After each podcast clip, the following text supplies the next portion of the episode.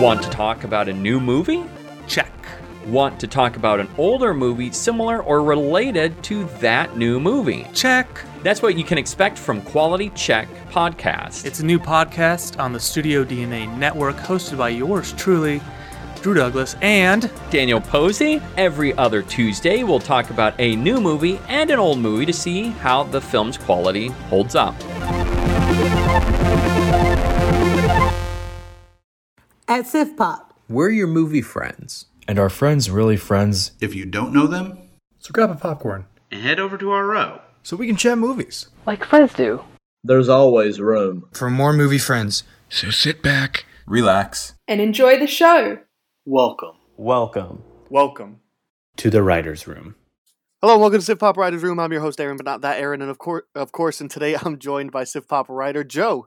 Hi, Aaron. Joe is uh, going to be filling in for uh, the comic book weeks from here on out until Joe decides he doesn't want to do it anymore. But uh, just because I feel like we had such a good time talking last time, and it, Joe might be one of the biggest comic book nerds I've I've come to know recently. So yeah, so I thought that was a perfect fit. And you know, at Sif Pop, we're all about uh, trying to trying to promote positivity for movies, trying to always promote what we love rather than what we hate. And I figured you love comic books so much, you would love to talk about them. Oh yeah, big time. You're gonna have to beat me with a stick for me not to come back on the show. So awesome. oh, we're at sifpop.com providing you movie reviews, best ever challenges, and other interesting movie interesting movie related articles. So make sure you check out the website sifpop.com to keep up with those. On today's show, we'll talk about com- two coming attractions. Actually, we'll be talking about the the Mauritanian um, as well as Judas and the Black Messiah. Both these coming out uh, relatively soon here. And uh, when we're done talking about those two, we'll move on to the MCU Phase Two because we want to have Phase Three done by the time we get around to Black Widow. When we're done talking about Phase Two, we'll move on to a B plot question I have for us that I thought was fun. We'll do a split off, quick recommend or warn from each one of us, uh, and then we'll wrap up the show. Uh, but first, you know, like we do every week, let's get a chance to know our writer. And Joe, you've already been on the show before. You got a chance to answer these questions before, but it's it's been a hot second. So uh, I'm going to ask you these questions again. Uh, remind us what your favorite movie is. Yeah, for for my favorite film of all time, I'd have to go with the Shawshank Redemption. Great I love the chemistry between the leads. Probably the best narration I've ever seen in a film. Cinematography, direction, every from every standpoint, it's at like the top or peak at, at its uh, level. Oh yeah, that is um, an excellent pick. When I tell people that, they're usually not too surprised. They're like, "Yeah, that's a good pick." You know, there's yeah. really no no debate around it. Just give us a quick reminder. How'd you get involved in writing for SifPop.com? Yeah, a little funny story. Got got in through Blake. Um, I saw his page on Instagram, and we were able to kind of gently jab at each other, debate over certain films because we have uh, slightly different tastes in certain things. Um, I'm very art house oriented, and I, I, have a feeling he doesn't like art house films. So we would, uh, like I said, gently jab at each other. And then one day he just uh, DM'd me. And he's like, "Hey, would you like to write for uh, you know this website called Sip Pop? I was like, yeah, sure. Like I've already been kind of doing this as a as a hobby. This seems like the uh, correct course of direction to go in. Mm-hmm. And I've been writing for like a little over a year. Nice. Yeah, I'm excited to get back into writing the BECs on a on a weekly basis. And then I have one kind of random silly question to bring up, and that is the question if you could dub one person king of the internet or queen of the internet, who would that one person be? I think kids would say like somebody like Logan Paul or Jake Paul, but I hate those guys, so probably not them. Any, like, literally anybody but them. Uh, I've been actually watching a podcast that actually is like not a podcast, but a, a YouTube channel that's been blowing up uh, recently called All Gas No Brakes. That guy is amazing, and his interview, kind of like Gonzo style of interviewing, is just so entertaining. So for me, I think that guy's the king of the internet right now. If you'd asked me exactly one month ago, I would have said Jack from Twitter. But uh, man, I, I, think Ryan Reynolds kind of just is king of the internet. It, it's either him or Anna Kendrick has the best Twitter account uh, account out there. it's one of the two. But the difference is Anna Kendrick tweets like once every six months, and Ryan tweet Ryan tweets usually every day or two. But when he's not, you know, doing a paid promo for something, it's he's typically doing something that's great. Although a lot of times when he is doing a paid promo, he finds a way to make it fun. So, uh, gosh, he's just I just I love those two follows. I think they're great. I don't know how I didn't think of Ryan. Yeah, he definitely is like one of the kings of the internet, if not the king. Just every quip, every little thing he comes up with is just hilarious. It's like always like it's always like top shelf goodness. oh yeah. There we go. We dub Ryan Reynolds king of the internet. I hear it. Yeah, I think I'll, I'll, I'll, agree with you on that. I'll put um, all gas no brakes as a uh, as a runner up. I'll take your word on that one. uh, Cool. Well, hey, let's uh, dive into the coming attraction. I'm really excited about both these movies, actually, uh, to talk about them. And we're going to talk about the Mauritanian. I think I'm at least pretty close on that. The the Mauritanian. It's uh, a tongue twister for sure. Like, it really is. It really is. so the uh, the um, synopsis for this is that a detainee at a U.S. military uh, at the U.S. military's Guantanamo Bay detention center is held without charges for over a decade and seeks help from a defense attorney for his release. Now, Joe, I've kind of half watched the trailer. I've done you know slight research on this, and what are you, what is your anticipation level for this movie? If this, you know, let's say COVID doesn't exist in the world anymore, and let's say that uh, this, you know, this is going to be a theatrical release. By the way, that's worth noting. I don't think nothing about my indication says this is paid VOD, and mm-hmm. I see conflicting results. IMDb says this is February nineteenth. Wikipedia says it's February twelfth and then the 19th in the UK. So we're talking about it this week. It's fine. There's stuff to talk about next week. So I'm not totally positive when this comes out. Check your local theater because the internet doesn't seem to be so sure about it. But um, what's your anticipation for the level for this? Uh, would you try to catch this opening weekend? Mat- uh, wait for a matinee. Wait to rent this at home. Wait till it's on a streaming service you already pay for. Or are you just not interested in seeing this movie? Uh, for this particular film, uh, I I would give it a matinee. Like I was actually overall pretty enthused about it. I like the uh, the kind of tension throughout the trailer. Uh, mm-hmm. My only worry is that I don't know if it could hold that tension throughout the entirety of the film.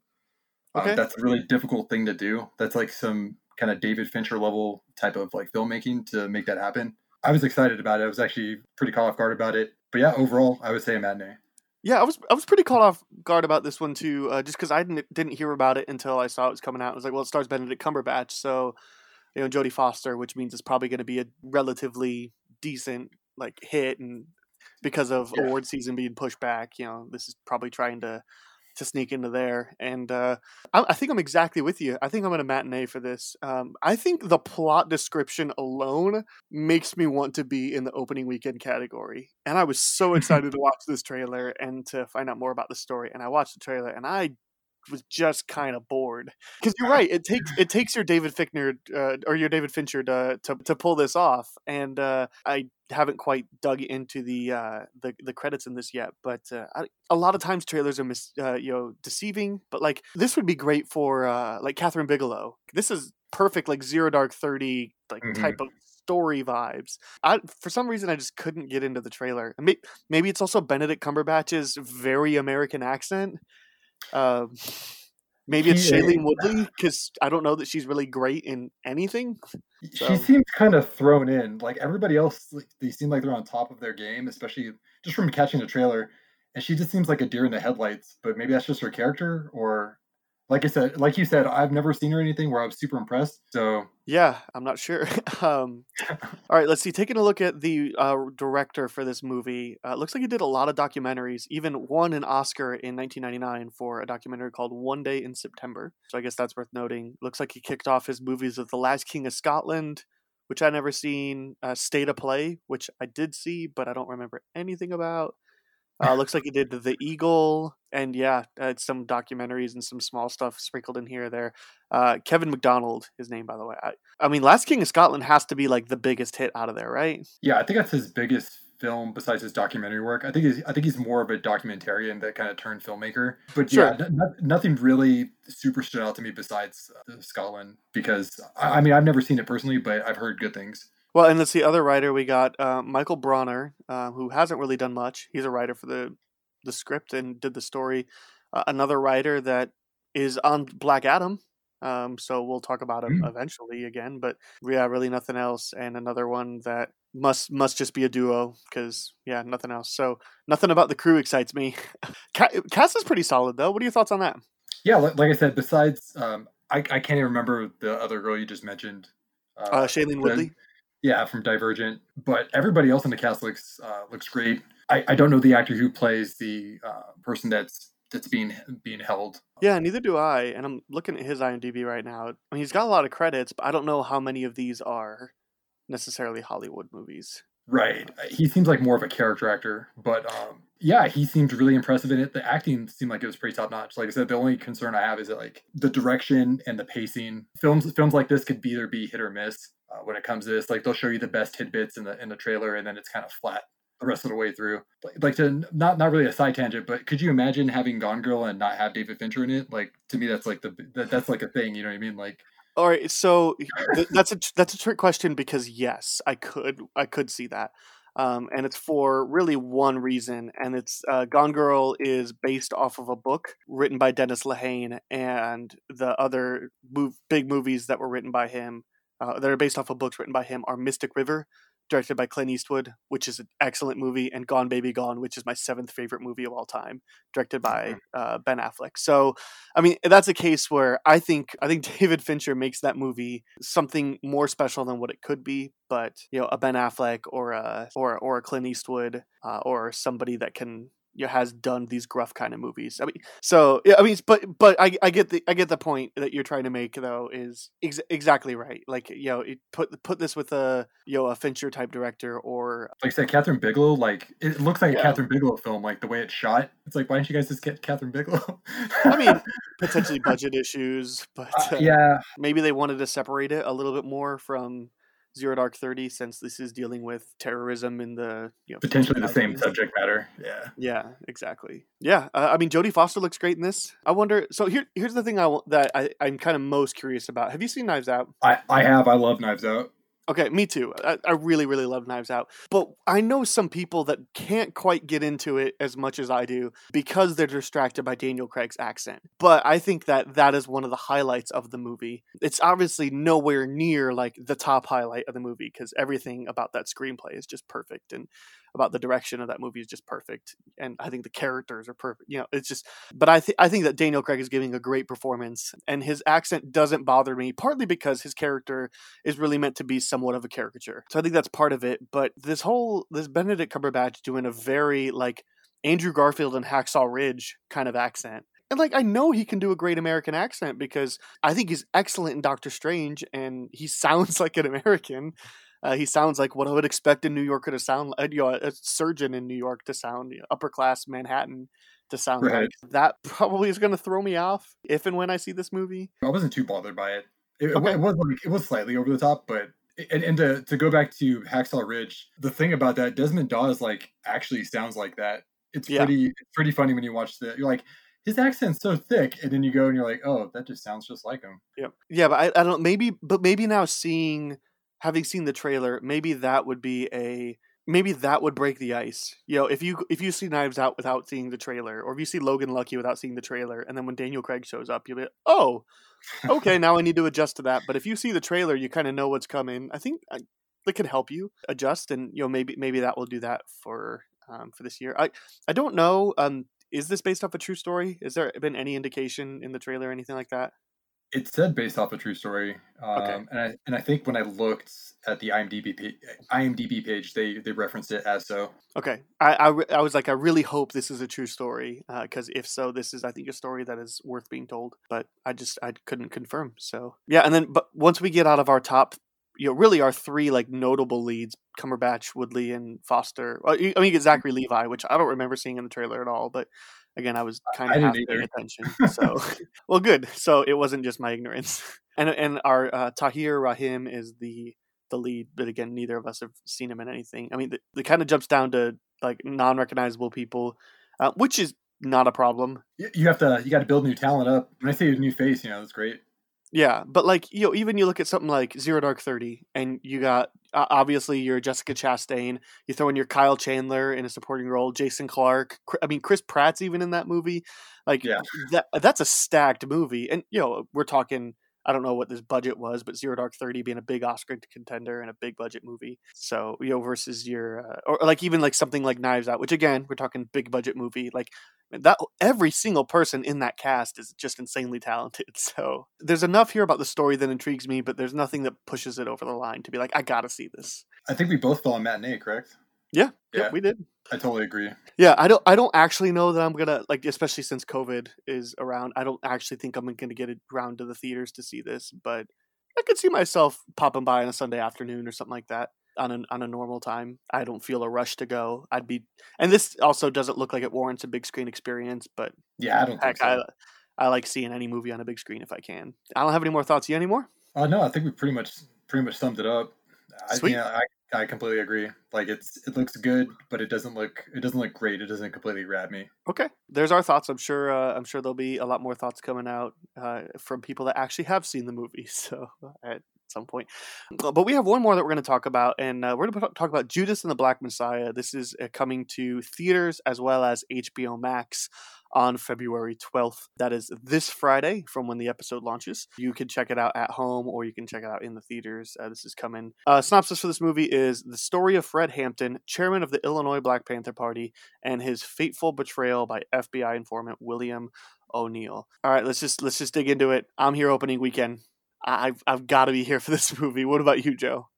Yeah, same. I couldn't even like I couldn't even say it loud enough. I probably rupture ears. But yeah, big time uh watch it opening weekend. Like Yeah. big time. I'm I'm actually really excited. So I've been I've been getting screeners recently because of doing the podcast, and I've reached out and asked for some screeners. And like um, as soon as this trailer dropped like a month ago, I emailed WB and I was like, "Hey, can I please have this? I'm I'm dying to see this. I I, I don't think I can wait until February 12th to see this. Uh, and I and I'm supposed to, I'm supposed to be getting a link on Monday that we're recording. So like episode will already have been released. I'm supposed to be getting a leak Monday. So probably by the time that the episode comes out, this episode comes out, I'll have seen this movie, and I cannot wait. Also, like awards stuff has started uh, to come out, and uh, this is getting some recognition. I think rightfully so. Daniel Kaluuya is nominated in the Screen Actors Guild, uh, as well as a couple other ones that are. Uh, you know, it's being nominated for movies of the year, but I don't want to dive too much into that. um, just, just notable. You know, we are in award season, and we do have Daniel Kaluuya and um, Lakeith Stanfield as our two main leads, who are two of the top five for sure, prominent, especially young African American actors. Uh, I mean, Michael B. Jordan and John David Washington, I think, are the only competition, right? Yeah, yeah, I, I would say so. As, as far as as far as that that big screen appeal and like the films that they've been in and just their performances overall have just been stellar. Yeah, yeah. I I've never seen Lakeith Stanfield be anything less than excellent, and I think Daniel Kaluuya is a great actor as well. The, I the don't- Keith Stanfield was even good in the uh, Death Note movie, and that movie was just terrible. It was abysmal, but he was great in it. Like he's just good in everything he's in. It doesn't matter. So yeah, I- mean, I haven't seen that, but uh, Yeah, you don't that's need to. typically not my. uh, let's see. It looks like um, for director of this movie is done by uh, Shaka King. Hope I'm pronouncing that right. Ha- doesn't really have too much to his name, uh, at least that I recognize. Some TV work, definitely no like film work. He's also a, a writer for this movie. He's one of the he's a screenplay credit. Uh, and then we got Will Berson, who oh he additional screw, crew and Scrubs. Love that. um, anything Scrubs related, I'm in. Um, he he wrote uh, an episode of Scrubs apparently in 2003. So that's that seems like an odd combination of writer of Scrubs for this one. Yeah, yeah. it's, a, it's, a, it's a slight tonal shift, right? right, right. Well, I, all right. So this is. I mean, this is a, actually a pretty relatively heavy episode, but uh, I gave this episode a 10 out of 10. When I was doing my Scrubs rewatch, I I was rating them all, and it has an 8.1 overall. So like, this is definitely one of the better episodes. Uh, and then Keith Lucas and Kenneth Lucas are also both um, a part of writing this writing team, and yeah, again, not not really much, unfortunately. Yeah, I think it's produced or executive produced by uh, Ryan Coogler. So uh, I'm not sure. I'm just looking at the IMDb. I would not be surprised. Um, this feels like a Coogler directed movie. Uh, it does. not. When I saw Coogler, I got really excited, and then I saw the director. I was like, oh, I'm still excited. But you know, Yeah. it was, it was. I perked up a little bit when I saw Ryan Coogler's name. Yeah, he's he is one of the producers, and yeah, I mean, we, we talked about our two main leads being uh, Lakeith Stanfield, Daniel Kaluuya. I don't think it's possible to say anything bad about either of these two guys, right? No, not even in the slightest. Every, everything I've seen them in, I've just. I think the first time I was ever like kind of exposed to uh, Daniel Kaluuya, uh, was uh, uh, Black Mirror, and his episode of Black Mirror was just like super tragic and dark, as all things are for Black Mirror. And he just like Yeah. really impressed me. Yeah, it just- Yeah, I, I mean, it's it's hard to argue. I'm not a personally a huge fan of Get Out. I think the movie's good. I don't I don't think it's necessarily as good as everybody says it is. Maybe I just don't get it um, as much or as what everybody's saying. And I know I just a lot of cred, just lost a lot of cred by saying that statement. but, uh, uh, but I do think he is excellent in that movie. I think all around acting that movie is just excellent. Uh, it's probably one I need to revisit. But uh, so yeah, obviously they're in it. Um, they're they're amazing. Lakeith Stanfield looks like he's gonna do an incredible performance here, as always. It looks like both of these guys could be taking a run at the Oscar. Um, other notable addition, we have uh, Dominique Fishback is uh, is in this. She was in Project Power earlier this year. Looks like she was on The Deuce, that HBO show for two years. She was in The Hate You Give, okay. as well as I mean, we got Martin Sheen returning. I'm always here for some Uncle Ben, and uh, yeah, Martin Sheen in in this uh, playing J. Edgar Hoover. So that excites me. I think uh, I think Dominic Fishback, by the way, or Dominique Fishback, by the way, is also one of the people that just really shocked me with the trailer. looked like she was given a stellar performance. And I, th- the other thing I think of, why I'm excited to watch this movie is a uh, two two huge reasons. One, cultural relevance. This looks like a very timely movie to be coming around. Uh, and B, with the recent release of the Trial of Chicago Seven, this movie centers around Fred Hampton, who is played by uh, Kaluuya um, and Fred Hampton is the I can't remember the actor's name, but uh, have you seen Trial of Chicago Seven? Uh, I have not. Okay, Bobby Seale is played by uh, Yahya Mateen Abdul the second. Uh, maybe I switched around those two. I don't know. Uh, the guy that played uh, Mantis in Aquaman. Yeah, as soon as you said the name, I was like, oh yeah, I knew I knew exactly who you were talking about. Yeah, and he was also in Watchmen, also, right? Yep, yep.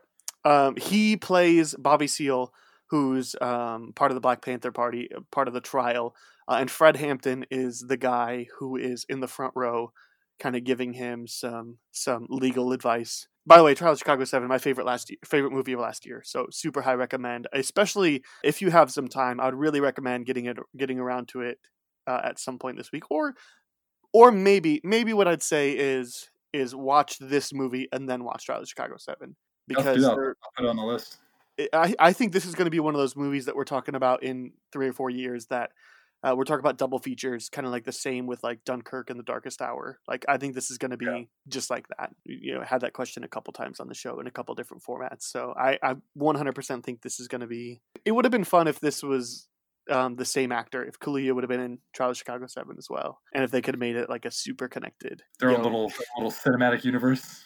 Yeah, yeah. I, I do think this is going to be one of those double features. This trailer looks powerful. I'm so excited to see this one. Uh, any anything else that you want to touch on? Anything I'm missing that is important to note here? Uh, I think we pretty much covered it. Like you said, this cast is just phenomenal. The, the leads, the leads are great. Um, from what I saw in the trailer, to reiterate, it does look super powerful. Um, mm-hmm. I think mm-hmm. it's very timely, and it looks like they're, from what I've seen in the trailer, it looks like they're they're lining up a really great project that has a lot of promise. Yeah, and I'd be I'd be surprised if they don't try to bring this into the Trial of Chicago Seven. Do you have any, any other thoughts? Are you ready to, to move on a little bit? Oh, we uh, I think we um I think we about covered it. We can we can move on. Sweet. Well, hey, look, we got um, one one that's a matinee and one that's an opening weekend. Like, man, this is one of the best one-two punches we can have. I mean, the last time I was doing research on all the the movies that we were doing for the coming attraction, and anytime we get two, like, there's usually not two opening weekends. One. The only exception was when I was talking with Ben, we had the trial of Chicago Seven and Borat Two came out the same week. So anyway, it sounds like it's going to be a good uh, a good week for uh, for moviegoers. But before we move on to the SIF topic, before we start talking about the MCU Phase Two, uh, I am introducing a very very very brief uh, segment to the coming attraction, which I've been wanting to do since the show launched. I just forgot. But uh, every time that we have a writer come on, we're going to talk with them about you the last time you were on you we said this about uh about the movie for the coming attraction.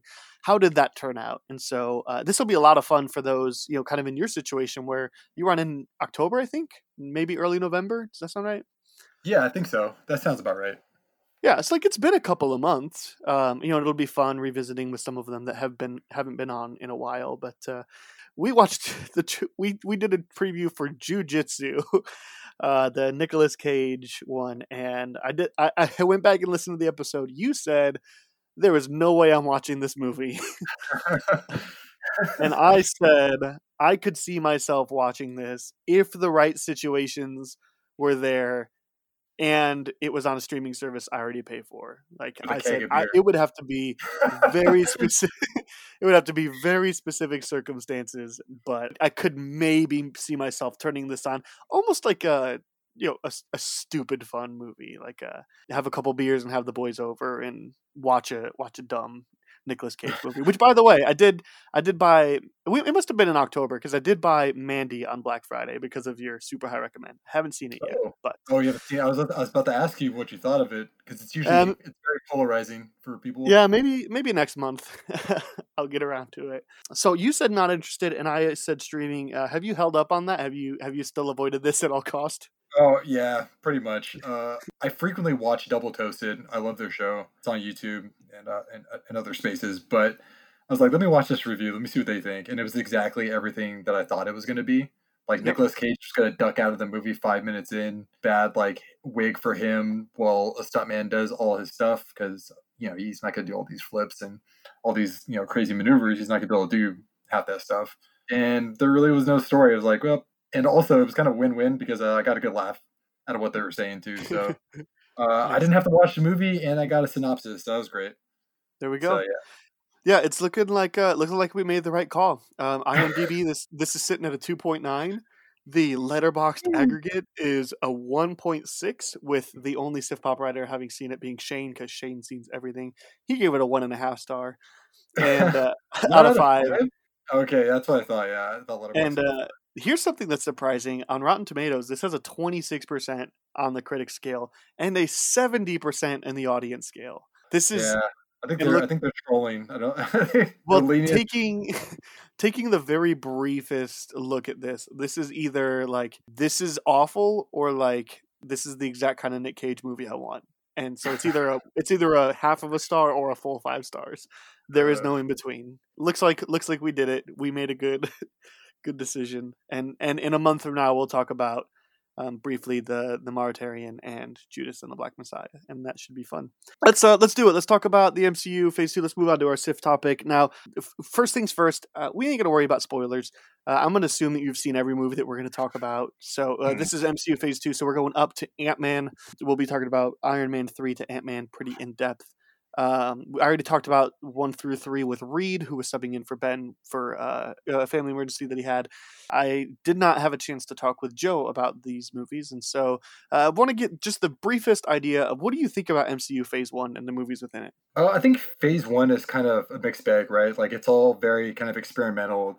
Building a universe is um, as far as comic book universes go, is is not an easy feat. So I think they were just kind of dipping their toes in the water and doing more or less straight up comic book movies. But I do think Phase One is still entertaining.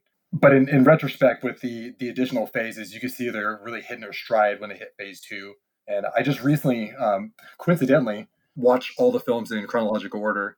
Okay. So I got a I got a good sense of things as far as like the overall. Did Disney Plus just release them all in chronological order? Uh, yeah, they actually have like there's okay. a category where it lists them under chronological order. They're missing some films, of course. Uh, I blame Sony for that.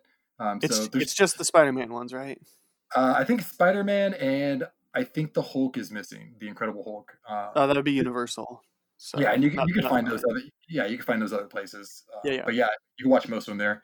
But yeah, I, th- I think I think overall Phase One was effective, effectively building up to Avengers. I think they did a good job doing that. But a lot of the films don't really stand up on their own. Besides Iron Man, in my opinion, and maybe okay. Captain America in spots. But everything else is it's fun, but none of them were like super great films.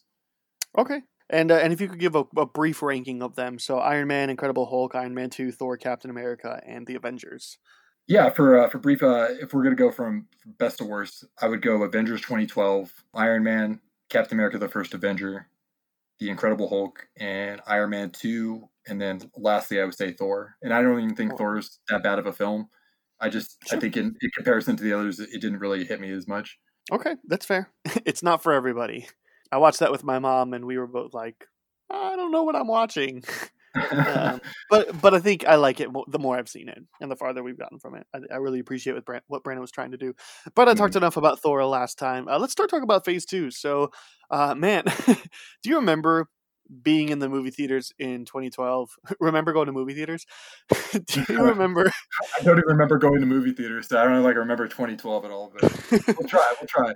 So do you do you remember sitting in the theaters for Avengers and as those credits roll, thinking, okay, now where do we go from here? I mean, yeah, I kind of knew where we were going from here, especially if you saw the stinger at the end with with them introducing Thanos. Uh-huh. Uh, I was like, wow, I know exactly where this is going. You know, I've read a comic or two. Um, I know where this is going. There's going to be this huge event. I was like, how are they going to build up to this? Like, and I was already like kind of gobsmacked by Avengers itself. I was like, this is such a ridiculous thing. Like, I never thought anybody was going to be able to put all this to screen and for it to be good and make sense. And they they did it. Like, effectively, that third act is just like a victory lap in that film. Like, it's just amazing how everything kind of culminates at the end. It's probably like one of the best like kind of action sequences in films, like at least top 100 as far as like things going, uh, things going on, the way things are choreographed. So yeah, I just couldn't believe what they had had what they had had accomplished, and I just wanted to see more. Right. Well, and not only that, but I also thought about the box office return. I mean, this was the first of the of these movies to crack uh, a billion. I think uh, yeah. this wound up with I think 1.1, 1.2 somewhere around there. Iron Man three actually did better in it than the box office because Avengers was such a hit. Uh, mm-hmm. and people loved that character. Which maybe that's a good gateway. Uh, I just I, I want to yeah I, I think I want to wait to talk about the part of the point part of the reason why I wanted to bring that up. But it's just like I also remember sitting there and I had known about Thanos. I, I'd Googled Thanos afterwards. I'd heard the name, but I never knew what the story was. And but I knew the Infinity Gauntlet because he wields the Infinity Gauntlet in the end. And I'd known again after after researching after the movie about you know Bucky coming back and being the Winter Soldier and all that. So, but man, that was just crazy. so let's let's start off with Iron Man three. Uh, this is gosh maybe the most divisive movie in the MCU. Uh, Joe, do you like this movie? Love it, hate it, dislike it, or think it's just okay? Uh, I actually really enjoy it. I'd probably say if, if it was like a score from like one to ten, I'd probably give it like an eight. Okay. Um, I think it, I think it does have some have some has some flaws, but I definitely think it's got a great script. I mean, Shane Black wrote the script and he directed it, of course. Um, mm-hmm. It feels really like a Shane Black film, but like in the best ways possible. Like yeah. you, you could tell he really cared. Yeah, and, yeah. For anybody wondering, this is how you do let Shane Black write a movie for a big blockbuster, uh, not like Predator.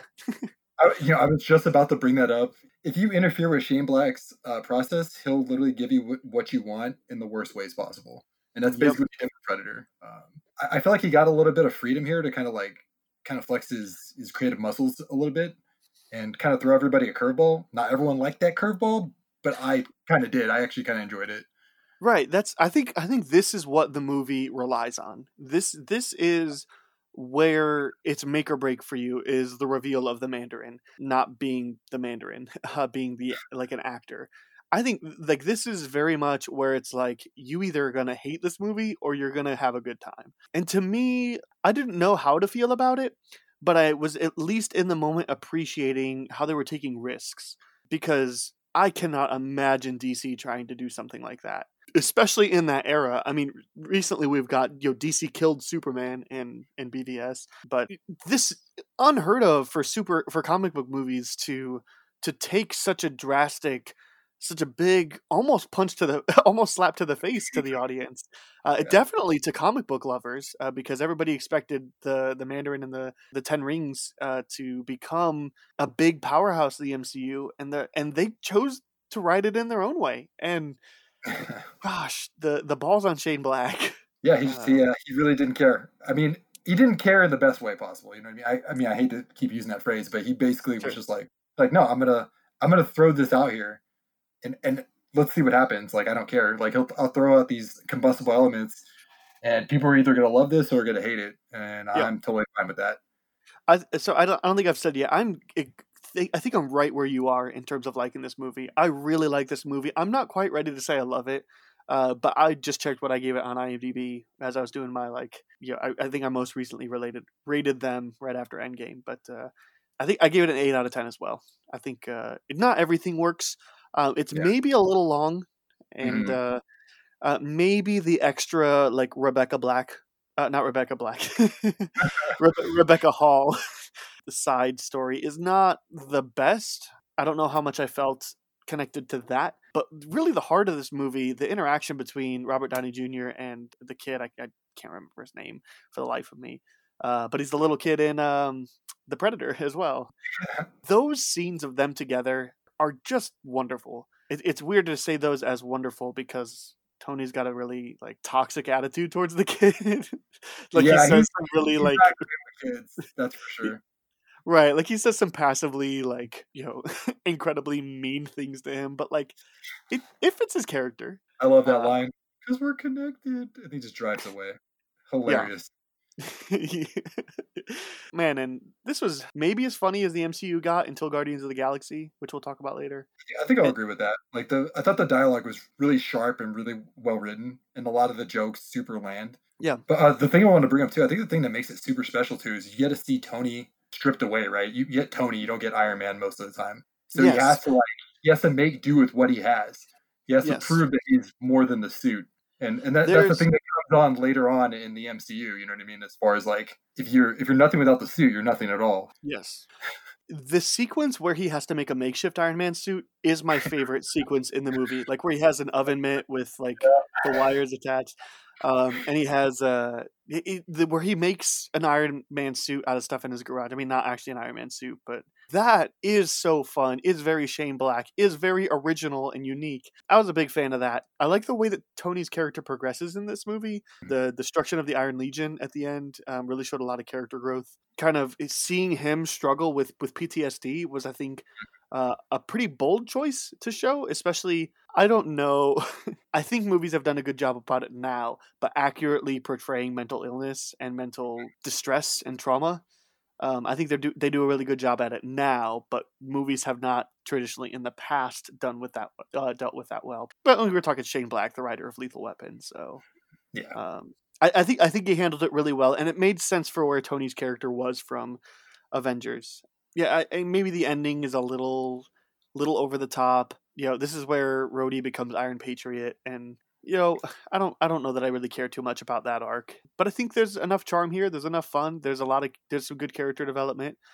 Um, there's some really cool things that the Iron Man suit keeps on being able to do more and more cool things. And I'm like, well, how can it get any cooler? And then and they manage to upgrade it more. Or like, or Shane Black does the thing where it's like, hey, we're gonna do this really cool thing, but it's not gonna work, and it's gonna make us laugh every time.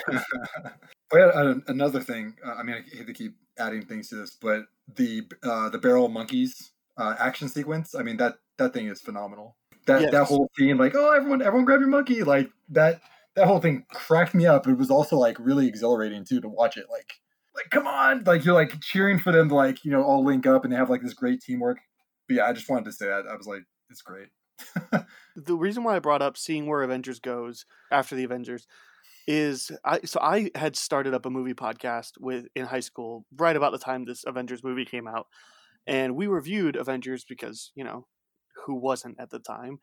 And one of the things that one of my co-hosts was saying, he's like, I really liked the movie, but I don't see where the MCU goes from here because now all of a sudden you're going to have so many issues with you know, why can't Tony call Captain America in Iron Man 3? And why can't Cap call Thor down? Like, why, with any little instance, can't the Avengers be assembled? And, you know, because eh, the Avengers together could have taken down the Mandarin, you know, the real Mandarin, like, you know, just like that. Like, you know, if just Tony can do it, then surely Tony, with the help of Bruce Banner and Captain America and Black Widow, could have surely done it. I think and I'll talk about this which each with each movie that comes here. I think each movie manages to handle this in a really fun way um, and, and, and in a really plausible way because Iron Man 3 is very much a personal vendetta story. Um, it makes sense why Tony doesn't call Cap for help uh, because yeah. because Happy gets injured and Tony's like, man, screw you guys. I'm in charge. Like I need to get this guy. And I think that's something really interesting. And the other thing that's really interesting is this for a while becomes a detective movie. And yeah. I really appreciated that you know, because until Tony knows all the pieces, he's trying to put them together and trying to figure out the extremists. And I really like those aspects of the movies. I thought it tied together really well. It's a it's a pleasant stew for sure. Yeah, I'm out of things to say. Other things, or, or are you ready to move on? Uh, I mean, if, if we're going to talk later on about like the kind of logistics of like where are certain characters later on, we could just go do it there. But yeah, I, I have nothing else to, to really add.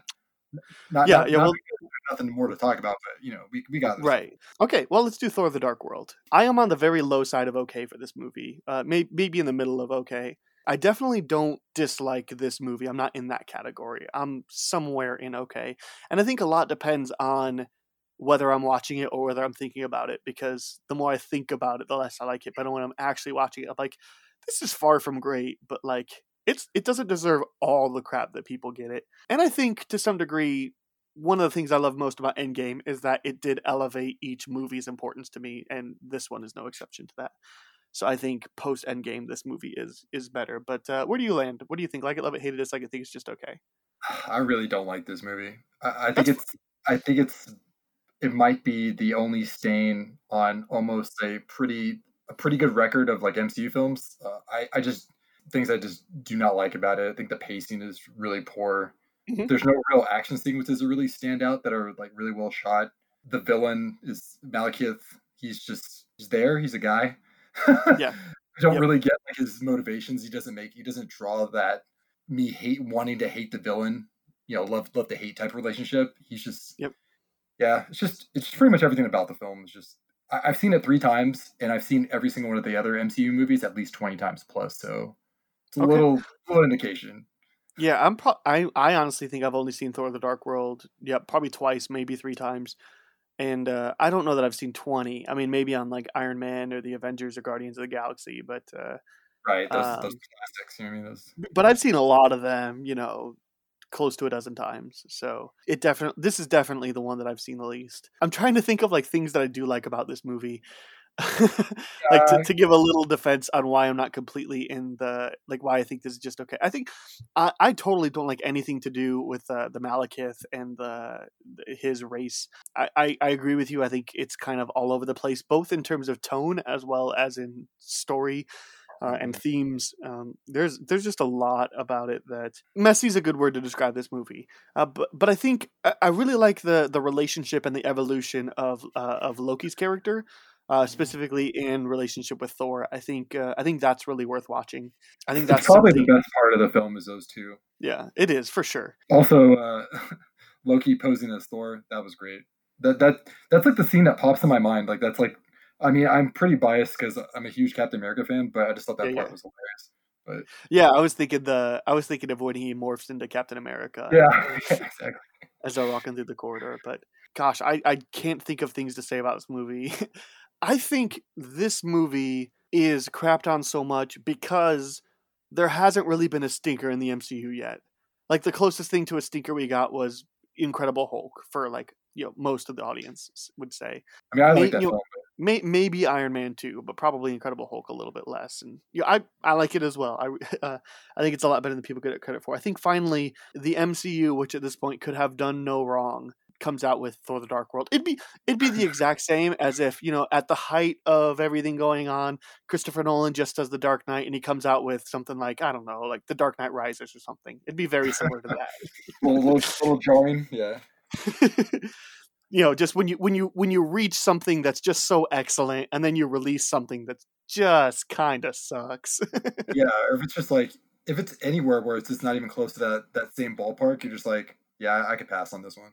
Right, right. And so that's why I look. It's, it's, this is the least watchable movie in the MCU. Far from good, but I, I think it's a little farther from awful than people say. It's got some. I, I feel like it has good scenes outside of the outside of the film that are just don't quite work. They're not cohesive. If that makes any sense. The other thing I actually liked about it was like how distraught uh, Loki was, like after Freya had, had had died, and he tried to hide it through illusion.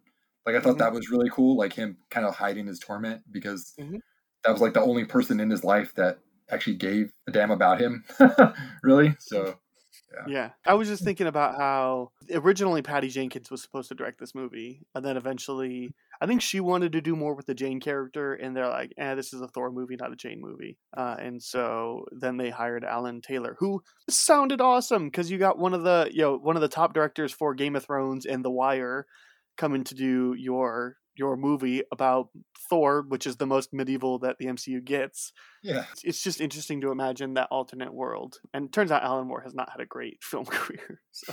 Some people are just better at TV. I mean, long form works for them, or just like dipping into an episode and then, you know, kind of dipping out doing other projects, other TV yeah. projects just works for them better like I, like I said, I think this movie varies on whether or not I'm watching the movie, how much I like it. I, am probably going to land firmly in like really low side of okay, you know, maybe on the border of dislike it, but uh, mm.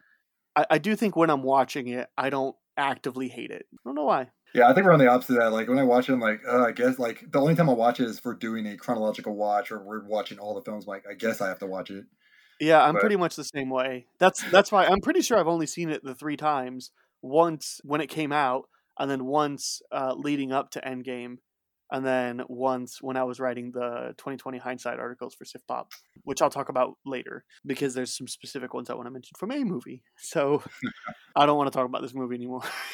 Exactly. Let's talk about one of the most highly regarded movies in the MCU. Uh, let's talk about Captain America. Oh, I could, I could literally do this all day. Like, you like it, love it, hate it, dislike it. I think it's just okay. Uh, I love it. It's amazing. This is, uh, funny story is this is actually my top ten of all time uh, films. Period. I thought that was I thought that was the case. I have a hot take on this. I actually think this is a better film than The Dark Knight. I think it has an overall better cast. It doesn't just stand up on one performance. I feel like it's more of a, a stronger ensemble, and, and, also just the pacing is just phenomenal. This film, like, okay, well, this is the uh, Russo brothers intro to the MCU as well. It is. I understand some people saying that this is the best MCU movie or their favorite MCU movie. I was never that way though. I am in the loved it category, but I'm probably on the low side of loved it. It's great. Uh, Chris Evans is perfect, and I think by this time he's definitely really hit his stride as to who Captain America is. Because you know, in the first Avenger, you know, he he's a caricature because he's meant to be that way. And in Avengers, yeah. you see him struggling, but he's meant to be struggling to figure out who he is. And I think this is the one where he really kind of finds himself. I think the addition of Falcon is great. I think Anthony Mackie is great as Falcon. I was really bummed that we didn't get to see him much at all until fr- between uh, Winter Soldier and I guess Civil War. He had a pretty big role in, but I, I don't think I'm quite willing to go with your Dark Knight thing just yet. Well, I mean, it is it is a hot take because I'm not saying Dark Knight. Dark Knight's a phenomenal film too. This would be like literally just like edging it ever so slightly, and not like oh, like oh it's it's it's so much better than you know. I mean, it's it's nothing like that. It's just I guess. Well, and I'm and I'm on the record for saying that I I do think The Dark Knight is overrated. When people are talking about probably the best movie in the last 20 years, like no, I don't think it is. like I could name 30 films that I think are better in the since 2007 uh, since I know Dark Knight came out in 2008. I think I could I could name plenty of movies that I think mm-hmm. are better.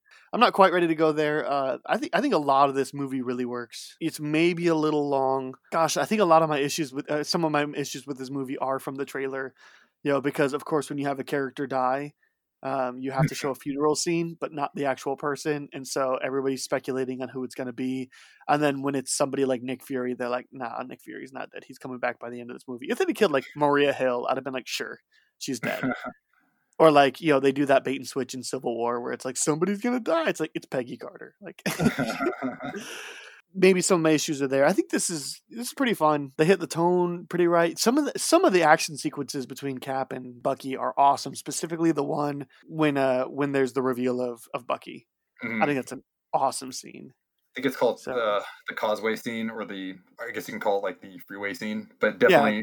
That that whole sequence is so is shot so well, and, yep. and the fact that they did all that, nearly did all their own stunts, and a lot of stuff is in camera. It really helps. Yeah, those those two were just phenomenal. I, I will say one other thing, and that's this is the Russo brothers' first entry into the MCU, and also kind of their first action movie.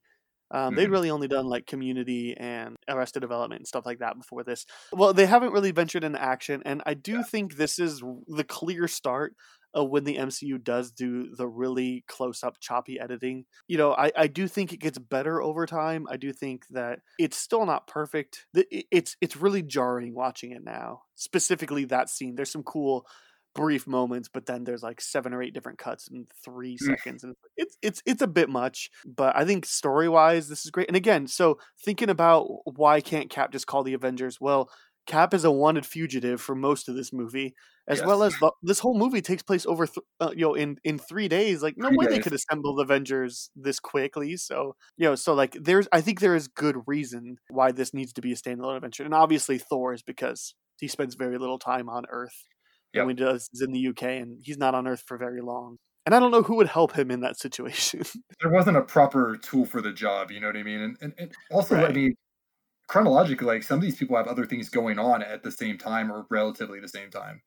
Yeah, yeah, yeah, for sure. So, yeah. Or they're dealing with the aftermath, or you know, exactly. the buildup is happening. So, I think so much of this movie works. I I can understand why this is people's favorite movie in the MCU. It's it's just not mine.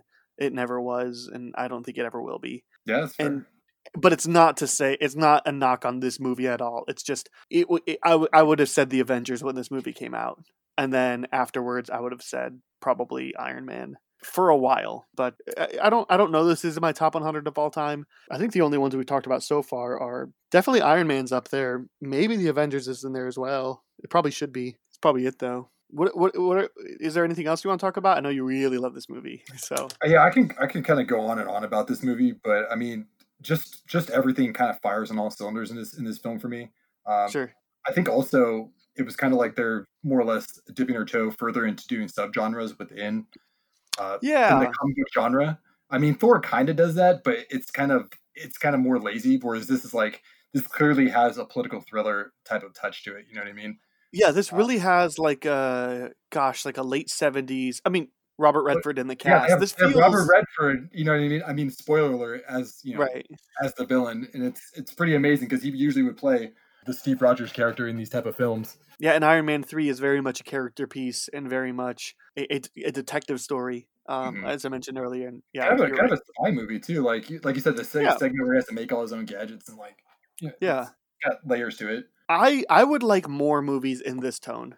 Um, I would like more of this like spy undercover backdoor. Like I would like more movies kind of set in this tone. I mean, I know Civil War is kind of like that for a little bit, but Civil yeah. War is more like a big bombastic espionage movie or something. I mean, I, I, I mean, let's be honest. It's it's Avengers one point. You know what? Yeah. I know there's a lot of news recently about Chris Evans maybe coming back as Captain America. And like, yeah. look, I am not opposed at all to, to Chris Evans coming back. But what I don't want is for him to come back into the present timeline in the present day. I would love to see some Chris Evans as Captain America during the Cold War doing this kind of stuff. I would be 100% here for that. Make that a Disney Plus show, and I am so down. But I'm just not interested in any more 20, 2000s cap. Yeah, if, if, if he were to come back in the present day, I would, would want him to be more or less like he was in the comics when he uh, had the serum drained from his body. He was yeah. an advisor. He was the commander of Shield. Um, he could kind of be almost like a Batman Beyond type of thing, where he kind of like is in Sam's ear, like kind of guiding him and helping him out because yeah. he can't be on the field any longer. If they're going to go that route, but if they're going to go into the past, yeah, a friend, of, uh, me and my best friend were talking about this. Like, wouldn't it be awesome if it was just like him, you know, living out his life with Peggy and like him going on certain missions or like certain uh, parts of his life uh, so it's funny that you brought that up. I think it's what a lot of people want. Well, I but again. I kind of I kind of want that Cold War era though, because like you know, I don't really want you know going back to World War II. Oh yeah, I don't. Yeah, I don't want. I don't want that for sure. yeah. Well, and he's gotten old enough that I mean, he like he doesn't look terribly old, and he's not even terribly old. He's his late thirties, maybe like 37, 38, somewhere around there. Like I, mm-hmm. I feel like you could just easily, you know, either put a little bit less makeup on him or maybe put a little bit more to age him up five or ten years. Yeah. and have him in the Cold War era. He uh, he ages slower than regular people do. yeah, do, yeah, do yeah. So like you know, like you said, you can do a slight, a little bit of aging. You know what I mean? It doesn't have to be anything drastic. Well, and maybe that's where maybe that's where you can get an explanation of he you know he ages slower than everybody does, but is super old by the time that 2020. I guess that's 2025. And I guess if he went back to the 40s, he was probably already. I think he's like he, he's like in his hundreds. yeah, I don't think I, yeah, when he when he comes back. Yeah, that'd make him close to 100. So, but with modern science, everybody lives to 100. Yeah. Let's let's start talking about Guardians of the Galaxy. Oh, yeah, I sure. really love this movie. Uh, in hindsight, I probably would I probably think this was my favorite MCU movie for the longest time, even though I would claim Iron Man or uh, the first Iron Man. And this is part of the reason too why I said Captain America never was and never had a chance to be my favorite MCU movie. Mm-hmm. Because these came out a couple months apart, and yeah. gosh, I, I saw Guardians three times in the theaters, and immediately bought it and saw this. This is probably the MCU movie I've seen the most. So, I mean, I don't blame you. It's super entertaining, and it just the characters like are amazing. Where do you fall on the scale? Oh, I love Guardians of the Galaxy on just about every level I could think of. Uh, it's actually my wife's favorite um, MCU film. Uh, okay. She loves Groot of all shapes and forms, mainly Baby yep. Groot. But I love both Guardians of the Galaxy. I actually like them both equally, um, and I have reasons behind why why I like them both in that in that, sure. that respect. But yeah, it's a, it's a terrific film. It's scored terrifically. I, I wouldn't even call it a score, call it a soundtrack. But even the main Guardians of the Galaxy theme is pretty amazing because it's very close to Avengers theme, but it's slightly different. And yeah, differences make it like really pop for me for some reason. Yeah, this is for sure in my top 100 of all time. That's the other one I forgot. Well, I didn't forget about it, but we hadn't gotten there yet. So I, I, I would Um, toss it there too. It's somewhere in like the fifties I, for me. Yeah, I think it was like 40s. Um, I have this somewhere around Moneyball, so like late 30s, early 40s. Um, I, I, I think this, the the humor works so perfectly. The cast works so perfectly together. the The creative brain of James Gunn was exactly what was needed for, um, for this. But also, I think, look, I love Gunn's work on here, but I do think that James Gunn is one of those people that you either need to embrace silly and ridiculous, or you need to have somebody like Kevin Feige kind of Kind of wrangle being in a the little bit. one. Yeah, and like I'm not trying to say there's studio interference. I'm pr- I'm pretty sure Gunn has been pretty outspoken about he's gotten to do pretty much what he wants, but at least a creative team of people like Kevin Feige and uh, you know the writing staff at the MCU to to really help uh, help the creative process that Gunn has. Because I don't really like any of Gunn's standalone stuff. Um, I, I don't like Slither, and I I, Oh, I like used- Slither. I, u- I used to like uh, Super, and I I don't like Super anymore. But I think Guardians is is just exceptional, Uh, and this is also, gosh, I never knew that a, that a superhero movie could make me cry until I saw Guardians, and this movie makes this movie this movie makes me cry three times every single time I watch it because. There's the very beginning of the movie where the mom is dying of cancer, and if you don't cry it there, then you're just not human, or you don't know anybody, anybody that's ever for gone you know what I mean? Or like you know, feel some type of empathy for this kid. You know what I mean? It's Yeah, heartbreaking. yeah. Uh, but then, uh, then I cry again when Groot chooses to sacrifice himself. Um, Yep. and I and I do I do firmly believe that's entirely because of the music. I think the score there is just excellent, and it lingers just long enough to to pull a tear out of me. And then after the dance off and after the big last thing, um, there's a shot of Rocket who is holding twigs and crying, Yep. and that gets me because Rocket is such a like stale, gruff character this whole time who's not vulnerable at all, and all of a sudden we see him mourning and weeping, and it's it's just powerful. Um, so yeah, this this movie makes me cry for sure. Yeah, it's just Um, like uh yes, to to go back more to the end when he's like, like crying, like holding the twigs, and then he doesn't even respond to uh, Drax like petting him. Normally he would snap at somebody, but he's like embracing it because somebody's like trying to comfort him. Yeah, Yeah. yeah, yeah. Just thinking about certain scenes in the movie, it like makes me like kind of like tear up a little bit. So we can we can move on a little bit now. I'm just kidding, but uh no, it's it's a terrific film. It's in the, my top comic book movies of all time. Yeah, I can't say enough good things about it. I mean, I own merch for it. I own a Yondu hot toy. I own a Star Lord hot toy. Like that whole relationship is beautiful. So Yeah. yeah, I can't say Yeah. more enough good things about it. Yeah, I mean, and I, I mean, I vaguely said the cast, but gosh, I mean, there's nobody better at casting than the MCU. Uh, I mean, ex- except, except for maybe um, whoever was in charge of casting the Star Trek reboot in 2009. But gosh, this movie is the full because, like, obviously Robert Downey Jr. is terrific, and Cap and Chris Evans wound up being terrific. But like, if you didn't believe that they were casting perfectly by the time you get to Guardians, like, I would have never thought Bautista. I mean, like, obviously The Rock turned uh, a career from his his wrestling days, but like, I don't know. The Rock started off doing a lot of silly stuff and a lot of, you know, or, or like some kids movies that he he he like earned his way in. And ba- Bautista, and like Bautista's had a great career since then, and he's even had some like pretty dramatic. stuff. He doesn't have a big role in Blade Runner twenty forty nine, but he's got a He's integral. Like he's a big Yeah. part of it. Exactly, and it, and he's very different from Drax. So, you know, you add that, and you add Bradley Cooper, but as a voice who sounds nothing like Bradley Cooper, Sounds nothing like him. and you and you hire Vin Diesel to voice a tree. Wh- I mean, which makes sense because the Iron Giant just saying one, you know, several words that can bring a tear out of you. You know, right. Just uh, just an That- inflection in the voice. You know what I mean? That's all it takes. that's right. yeah, but yeah, I mean, Chris Pratt is the, is the standout here for sure. Especially like I love this was right about the time that Parks and Rec was kind of like nearing the end, and I love Parks and Rec so much with all my heart.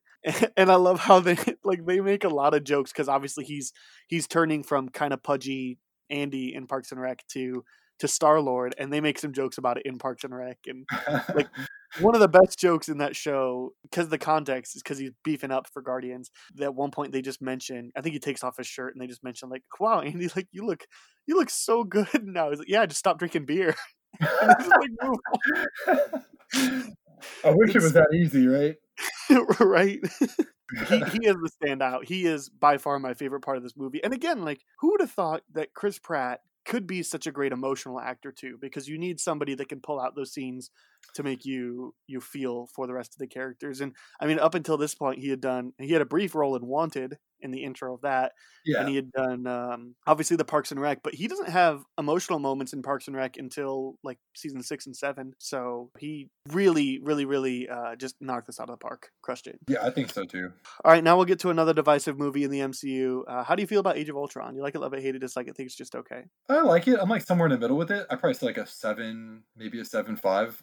Uh, I'll probably Okay. go with seven, but uh, there's things I really enjoy about it. Uh, another biased thing about it: the most uh, screen time goes to Captain America. So you know, I gotta, I gotta like you know a majority of it. His scenes are super enjoyable. A lot of Tony's scenes are super enjoyable. There, there's a lot to really like like and, and, and love about it. But there's certain aspects that like, uh, it's kind of a poor choice of writing like the whole kind of banner and and Natasha thing, like I feel like that was very like not sensitive how they wrote that, how she compares herself to a monster because you know she cannot Yeah. reproduce. I know where they were trying to go with that because she kills people for a living, but some things are Right. kind of like kind of tasteless or like the hide the zucchini joke. Like I'm like that's, that's pretty bad. yeah But uh, the third act is really great. Th- There, there are things to really enjoy about this film and kind of latch onto.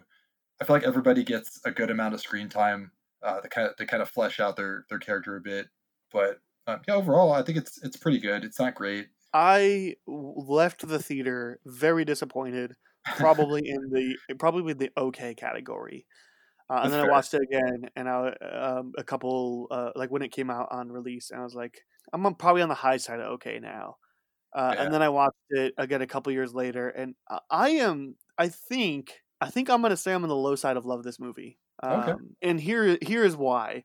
I think the more this movie has distance, I'm willing to overlook some of the things.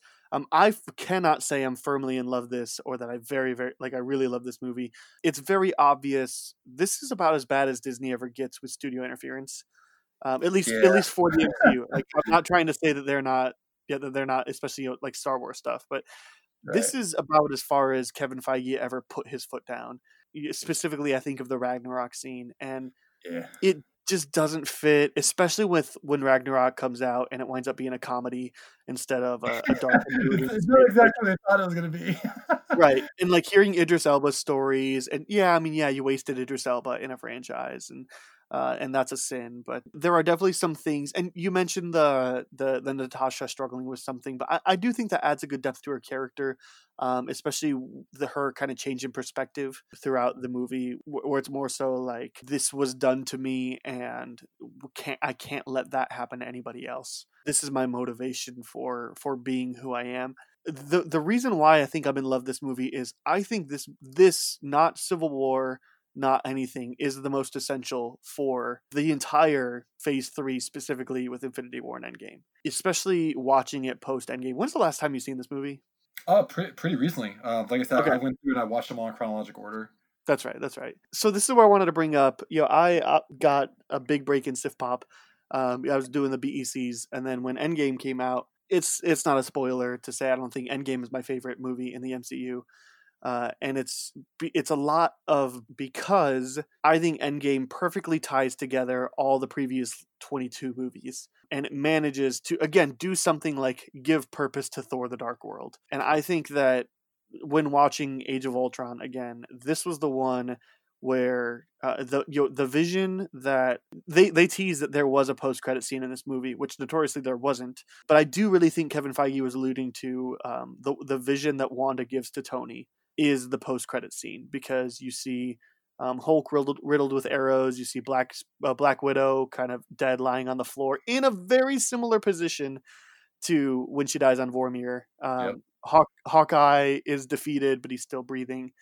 Um, uh, and Cap's shield is broken in two pieces, which is exactly how it splits um, when when Thanos crushes it, as well as the line where he says, "You could have saved us. Why didn't you do us." more?" To Tony. It perfectly puts Tony in the headspace for what he needs to do in Endgame, and that's like that's just the tip of the iceberg. Anybody can go to sifpop.com and search twenty dash twenty hindsight and can read all my articles that I've written on any of these. But there is none that I found more interesting than Age of Ultron. I mean, because there's even little things like Cap slightly nudges Mjolnir. um, which is a tiny tease for something that happens later. I, I don't, and uh, I mean, not to take us off uh, tangent, but I don't think he slightly Mm-hmm. nudges it. I have, uh, I have a theory about it. oh, the the theory that he actually could lift it, but didn't out of humility. Did have humility. I I mean, Thor's like Thor's like his bestie. You know what I mean? He doesn't want to like embarrass him in front of his friends. Plus, he knows that Thor is full of pride, and he doesn't want to crush that in front of him. So Sure. That that's Yeah. and the Russos confirmed it. So uh, I'm gonna take it as canon. Yep. Well, and you get the you get Tony's line saying we're Avengers, we can bust arm dealers all day, but that up there, that's the end game. I mean, obviously because he says end game, but he knows exactly what's coming. I mean, obviously doesn't know exactly, but he he he he's right. and this movie does a great job of setting up the distrust that Tony and Cap start having to one another. It starts that divide.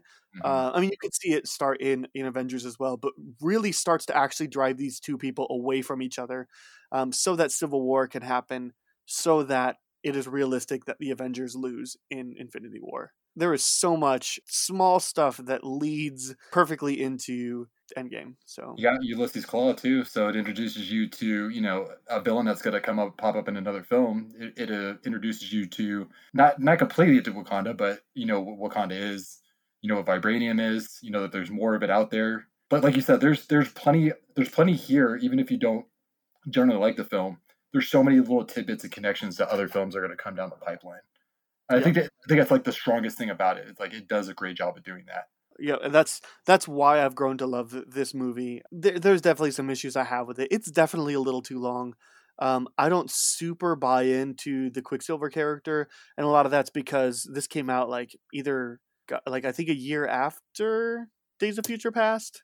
I think, I think Uh, so. Yeah, I think it was or like maybe the same year. Gosh, I I much prefer Evan Peters' version, and I agree. especially especially his scene, you know, breaking Magneto out. Like, Oh yeah, that that's this iconic scene. Right. Uh, and you know, especially kind of his fun take on the character as opposed to the Aaron Taylor Johnson's take, which, which what the script demanded. Um, and I don't think he's the problem with the movie. It's just, yeah, especially he's he, he doesn't really have too much character stuff, and and then he dies, and it's about it. um, and I guess like the only thing that his death really accomplishes it adds a lot of depth to to Wanda and adds a lot of it, it strengthens that bond between her and, and Clint. So uh, that's It- really all it really does. But he's he's really not that important to you know in it. it also redeems him for sure. Yes. Um, and I think, and I think it gives Hawkeye a little bit more of a heartfelt moment. It makes him a little bit more human, seeing his reaction, especially since Hawkeye's been the one picking on him. But there's also some really cool visuals, like the the scene where they're at the Citadel and they're all like in a circle defeating all these tons of Oh, Ultrons, defending the one thing that it's like that it's like Ultron just can't touch it. And like, look, I believe in the Avengers. I believe in Harvey Dent, all that good stuff. but I do not believe that the Avengers could have could have kept one of those Ultrons from just touching the thing. I, I think it was very smart that Whedon decided not to go for Thanos right away, but instead he knew we need to build up more to get to Mhm. Thanos, and I do think studio pressure drove him away from to not do not not come back for Infinity War and Endgame. But I cannot imagine what Infinity War and Endgame would have looked like if Whedon had not done Age of Ultron. Well, but like you said, it just adds so much further uh, as far as characterization goes, right? You you talked about like it, it was starting of the cracks, right, between Tony and Steve. I wouldn't even say it starts here, but it definitely magnified. I feel like it started in the first Avengers film, but they kind of squashed a bit of that because they realized how integral they were to each other. Like Yep. they're both leaders on the field in different respects. But th- yeah, I feel like this was like you betrayed me. Like you did this thing behind our backs. You created this AI. Now it's going crazy. Like what are you doing? You're like you're pretty much the greatest villain in the MCU. You you're doing this yourself. Like Yeah. So I mean, you're almost making me want to bump it to an eight. I usually flounder between eight or seven with this. But yeah, certain things kind of bother me about it. But uh, definitely, its connection, its strong connective tissue, is what keeps me wanting to watch it. Well, and as just me being me, I'm I'm usually willing to forgive more more things, especially when I don't know that it's one person's fault, or I don't know that it's specifically like the director's fault. I cannot overlook something like The Predator, um, but I'm not gonna knock I'm not gonna knock that against Shane Black. I do put it on his record, obviously, but like I'm not gonna say Shane Black is the problem of Predator. Um, it's obviously studio interference. And, Probably, uh, probably hugely studio interference. It just it felt like it. Yeah, but you know, but at the same time, or you take you take the the likes of something like the DCEU. Like to me, there is no creative head. Batman versus Superman is very much Snyder's film, and I just cannot buy into that. Um, yeah, so I, am willing. So I'm willing to forgive a little bit more when it's not just Whedon decided to do something. Right. Uh, it, I'll just leave that at that. So I'm I'm I'm a little bit more willing to forgive, but yeah, I think when I walked out, I would have I would have said probably a six of the theater, and now I'm I'm probably at like either an eight or a nine, one of the two, depending on my mood. Yeah, I do I do think it gets better though on sequential watches and with like you said with the events that led up to. You're like, oh wow, this really kind of like really connect. This is like the bridge that connected everything. Yeah, of, I think I've only seen it. I think I've only seen it four times, maybe five. Uh, but I've definitely twelve times or something like that. Some uh, tens. I've definitely loved it each more I've watched it, but definitely leading up to end leading up to Endgame when I did my or Infinity War, I think, leading up to Infinity War or Endgame, one of the two, as well as watching it after. Uh, both those times were greatly because I could see exactly what Joss Whedon and Feige were setting up. It was right in front of our eyes the whole time. Uh, we got one last to talk about uh, the odd end of Phase Two. For some reason, Ant Man is the end of Phase Three, and like I kind of understand, but I also kind of don't. so we just got to talk about Ant Man. Do you like it, love it, hate it, dislike it, or think it's just okay? I actually really like it. I think I go around like eight five. I, I love like heist films. Like I like Ocean's Eleven. I like you know Ocean's Eight. Those type of films, or or anything in that in that mix in that realm, uh, Soderbergh wise. I guess Logan Lucky too. Let's toss that in there because that, that, oh yeah, that film's great. Well, you know, Inside Man. And, yeah, yeah. The list goes on. Like, oh yeah, yeah, for Heat. sure. He, yep. He, he, he. Don't more in the more in the serious tone, but yeah, I love, I love me some Heat. I really love this movie there is something about it. I know exactly what it is. It's it's it's Paul Rudd. He's amazing, and, and like his his buddies, like that whole like having Ti, they gave him like the right material to, to kind of work with, like some great jokes. Uh, I don't know who the actor is, but he's a he's a pretty like familiar character actor. He's hilarious as like his Russian friend. The and guy then, that in the second movie keeps on being afraid of the the Baba yeah, Yaga. the Baba Yaga. Uh, and then you know, he's also uh, he's also in the uh, the Dark Knight. He's um, yeah. That's the first time I saw him. I think was in Dark Knight as the I think so like, stooge, kind of kind of left out to kind of uh, blow in the wind, um, so to speak. But if you don't love Luis, like we can't even talk. Th- that dude is amazing. Like his storytelling is ridiculous. Like I want him to retell all of the MCU. I just want. I'll listen to that. I'm kind of surprised Marvel didn't do that recapping before Endgame. Like I totally thought that was going to happen. Hilarious. uh, David Dastmalchian is the guy's name. He's in The Dark Knight and Prisoners. He's going to be in Dune apparently. Yeah, he was in Blade Runner 2049. Blade Runner 2049. Uh, the Flash. Yeah, lots of good stuff. I want the alternate universe where Edgar Wright gets to make this movie the way he wants to.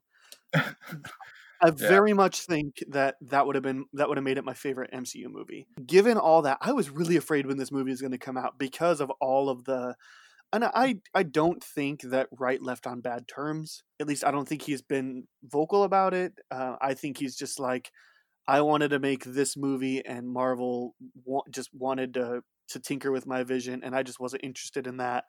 Um, so I walked. I don't. I don't think he was fired. I think he. I think he just didn't want to compromise his creative mm-hmm. vision. I could be wrong about that. This is all off memory. Um, I, I and there's probably. I think he just left the he left the project due to creative differences. I don't. I, right. I don't he was fired at all. Yeah, which like, gosh, because he still gets the screen, uh, screenplay credit. So still gets the screenplay credit, yeah. But like, I also like, I get like the MCU. I think is the exception because they're trying to build something to a point, to a collective point. They're trying to make something work together. So it's very much like a TV show.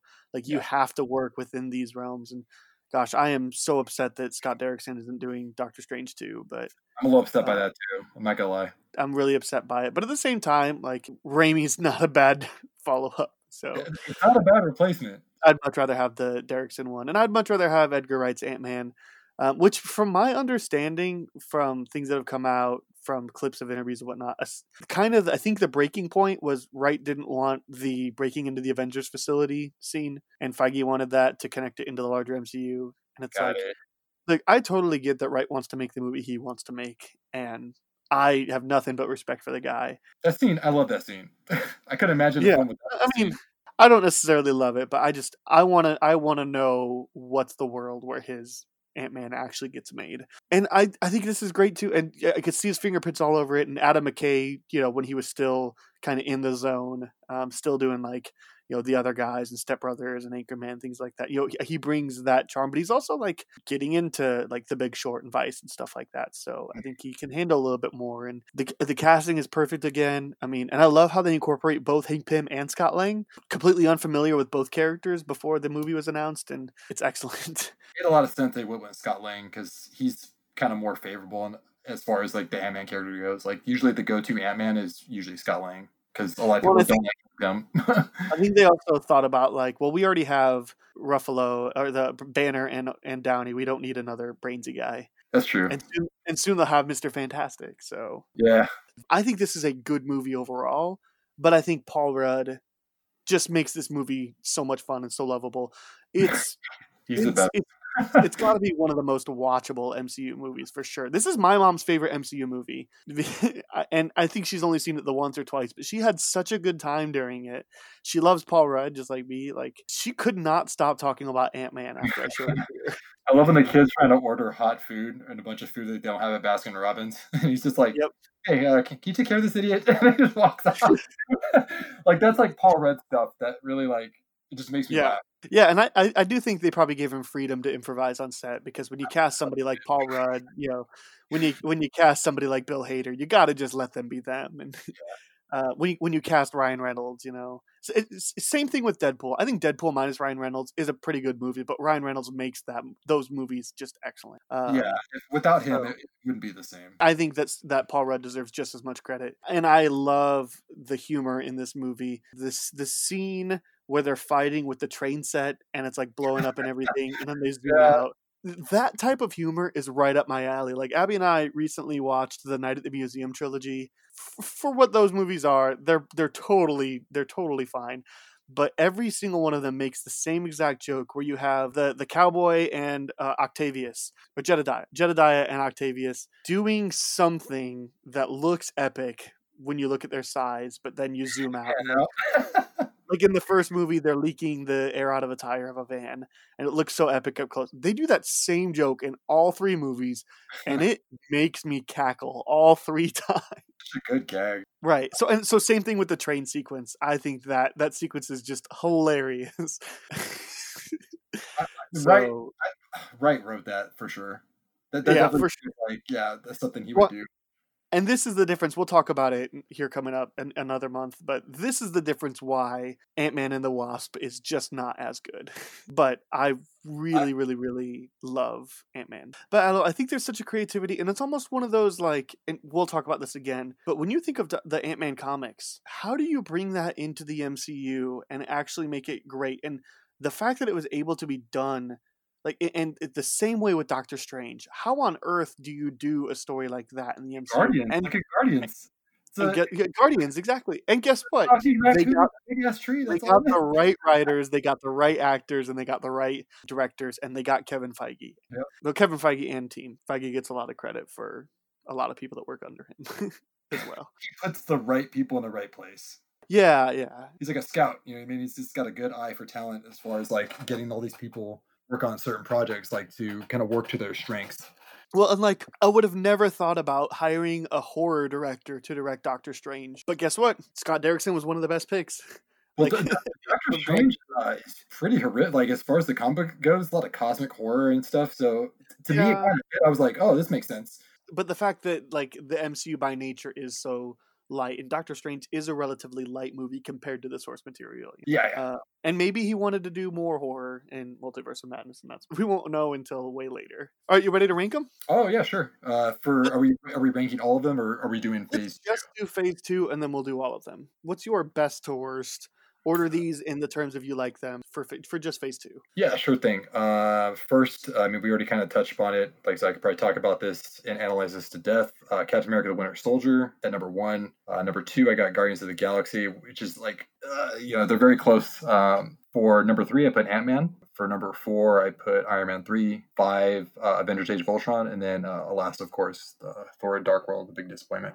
Uh, I'm going with Guardians of the Galaxy on top, uh, Nice. followed by probably Ant Man and then the Winter Soldier, but that's close. And then we'll go Age of Ultron, Iron Man three, and then Thor: The Dark World. All right, now your whole your whole MCU, which uh, so far Phase one and two, um, so everything up to the end of Ant Man. What do you? What's your ranking? All right, let me uh, kind of piece them together. Uh, yeah, Captain America: The Winter Soldier is definitely uh, number one still. It's funny because like the Phase Two stuff is going to be still at the top. Uh, Guardians of the Galaxy number two. Number three, I'd probably put Avengers 2012.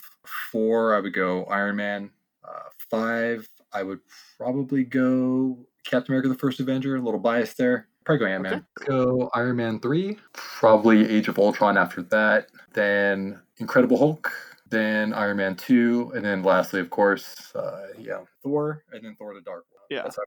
I am going to go with Guardians of the Galaxy, then Iron Man, then The Winter Soul. Uh, you, you, you would probably want to go Ant Man right? Yeah, no, I, I wrote my rankings as we were talking about them, but okay. apparently I'm gonna need to make some changes. yeah, I'll I'll no, I'll go Guardians, Iron Man, Avengers, Ant Man, Winter Soldier, First Avenger, Iron Man three, no Age of Ultron, Iron Man three, Iron Man two, Thor, Incredible Hulk, Thor: The Dark World. That's what I'm gonna go with. I, I think the only movie I would say I dislike out of this whole group is Thor: The Dark World. I would say I like or love the rest of these, and some That's of true. these are ten out of tens for me. You know, Iron Man, Avengers, and Guardians are all ten out of ten for me. Yeah, it's great films. Well, hey, let's move on to the B plot then. Uh, that's kind of almost a good, uh, good segue then.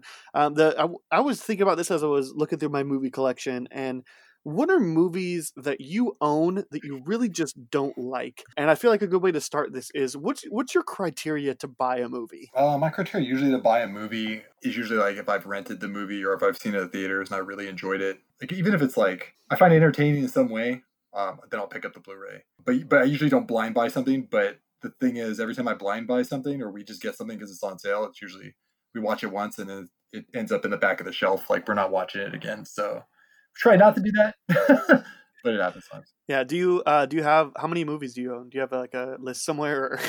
I don't have a list, but we gotta have at least over a hundred Blu-rays. Oh, okay. Uh, at least probably probably more than that, but I've never counted all of them. I keep a Google spreadsheet because it's it's the best way and it's the easiest way for my wife to know what we have as well. Oh, um, I should do that. I, I, that. I, I also have combo like Blu-ray plus digital Mm-hmm. so and sell my own on one platform but not the other so uh, i total is like 1300 for me but i'd say probably 800 of those are blu-ray my criteria to buy and i was i was even thinking about it i did the stats the other day the amount of movies that i own that i haven't seen is only about I think 15%. I did a percentage. I think it's only about 15%, which still wound up being 150 movies. like had never seen at all. quite a, now, quite a list you can put, compile then. That's true. Yeah. Well, so so here's my criteria for to buy something is that I have to have a good time. Like I have to really like the movie and see myself watching it several times.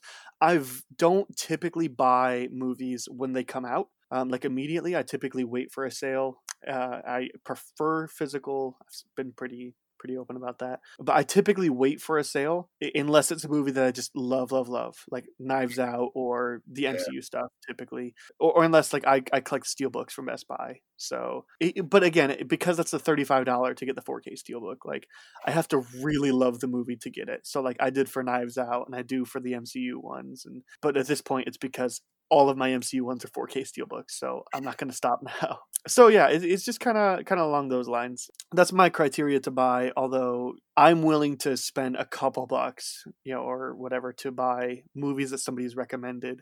When, uh, like so, I said I bought Mandy because you said it was so good, and it was a Black Friday sale. It was like eight bucks for the Blu-ray or something like that. It wasn't terrible. It's not bad. Yeah. So so something like that. But I do not blind buy new releases that I haven't seen at, for the full price. Um, I just don't. The last time I did that was The Martian, but which like was amazing. I love The Martian. That's a good um, blind buy. right. Well, I love it. But uh, but I'd not heard anybody say anything less than this is an amazing movie. You know, and, and I was in college and lots of people were talking about how great it is, and it's just it is great. So I mean, I, have done some pre-orders on Vudu, but I don't necessarily consider that because those are typically like fourteen ninety nine. That's not quite you know a full price thing. Like I pre-ordered uh I, I pre-ordered Freaky, which I hadn't seen. I, I don't know that I consider that, but anyway, that's kind of the criteria to buy. But uh, it's really a movie I have to enjoy and see myself watching more. I'm I'm pretty easy to get me to buy something I'd rather buy than rent. But because I buy a lot, I I try to be cautious with how much I spend. So um, naturally, there's gonna be some movies that I own that I don't like. I'll kick us off here. I have five listed,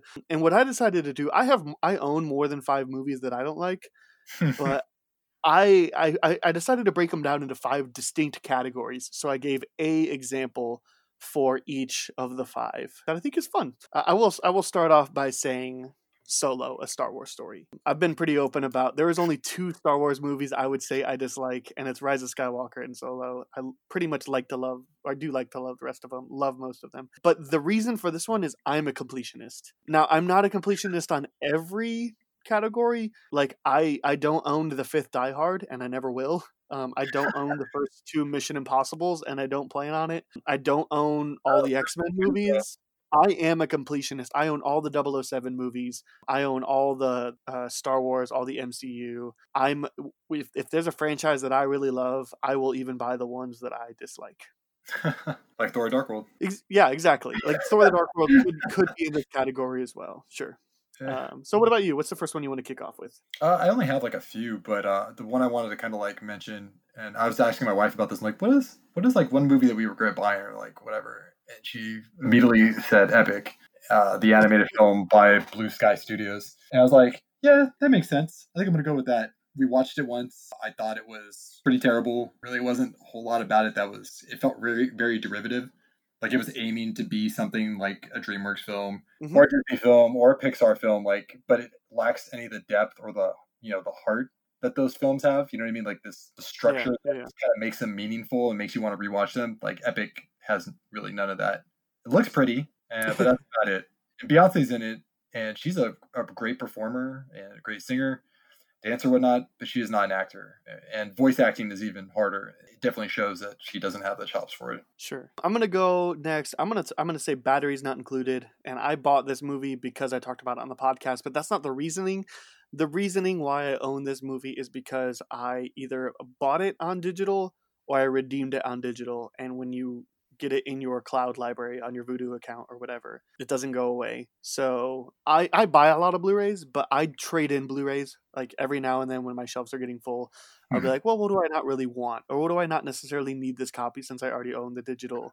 You know, especially I think like comedies are great for that. You know, it doesn't matter. I mean, it's not a quality difference, uh, especially like if the comedy has the special features in Vudu. Not all of them or not most movies don't have hmm. special features in there but or like what movie do i just not really want to watch anymore? There's a couple stores around me that will take used blu-rays and dvds and i will trade them in when i don't really feel like i want to watch them uh, anymore so uh, but at the same time some of those stores i pick blu-rays are anywhere between five and ten bucks. Most blu-rays are close to that five like that ain't bad at all and 4Ks are five or fifteen bucks, and that ain't bad at all.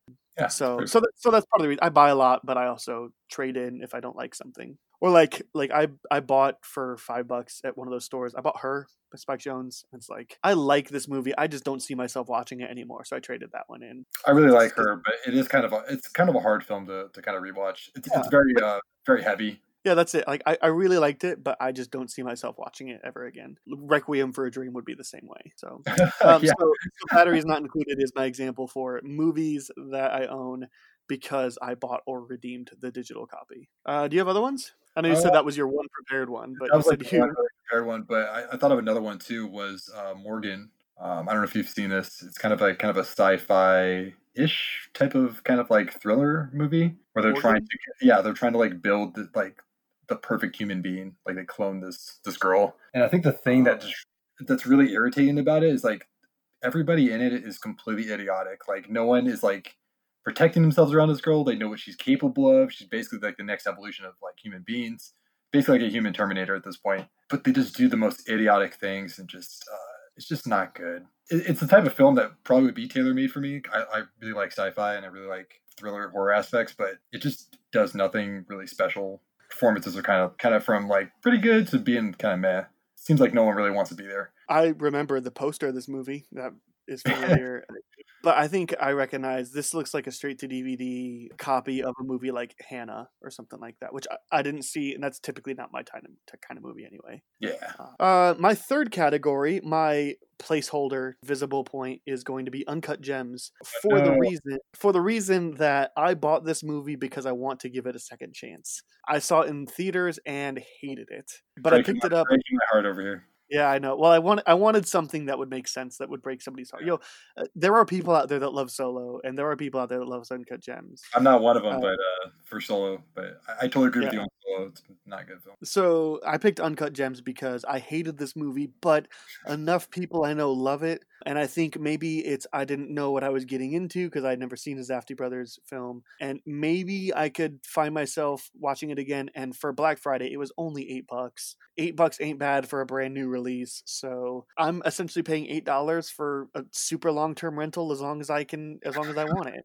So so Uncut Gems because movie I bought because I want to give it another chance, just because I think that there's enough people saying this is awesome. Uh, do you have any more? Can't think of any other ones. That, like I said, I, I usually prep pretty good when I'm going to buy a movie or uh, you know. Yep. So nothing, Yep. nothing really pops out to me uh, as far as anything that's really bad. Uh, all right, so I have two more categories then. One is uh, because the wife brought it with her. Abby doesn't typically buy, uh, buy movies. Uh, she very much is is one of those that um, likes her movies and will watch new ones, but would much rather watch the same ten or twenty over and over again. You know, Big Hero Six and The Last Crusade and Baby Driver and things like like great movies too. And she likes her, you know, Yeah, those are all good movies, like really solid. she movies. loves this movie that I've never heard of called One Small Hitch. Uh, but whatever, I'm sure I'm sure it's bad. I'm sure she's gonna make me watch it at some point, but that's okay. My birthday present to her one year will be I will watch One Small Hitch with you. But anyway, like and I actually here's the thing. My my wife has actually like a decent taste in movies, like or like a good taste in movies. I would say. I mean, she likes her crappy stuff, but she knows it's crappy. Um, Yeah. and she's fully, but she's like, but I like it. It's bad, but I like it. You know, same thing with with half the movies I like. Like this ain't good, but I love it. So uh, the example, the placeholder for this one is going to be the Notebook, um, which this is kind of a, a weird one because my wife also doesn't like the Notebook, but it just happened to be like somebody left a spare copy or with her or something. It's not. It's really not good.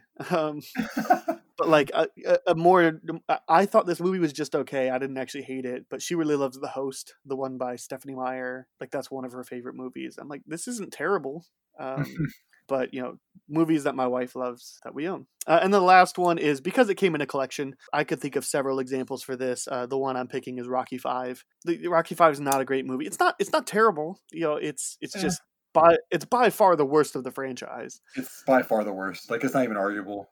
So I don't think I would own Rocky Five if I picked them all up individually. I think Rocky Five would be pretty much the only one I didn't buy. But yeah, you know, are like I have a four pack of the '80s and '90s Batman movies, so like Batman and Robin would count in there. Like I don't think I would buy it unless it came in that pack, you know. So like that's a that's a pretty easy way to get me to buy a, a movie I don't like. Package them um, all up.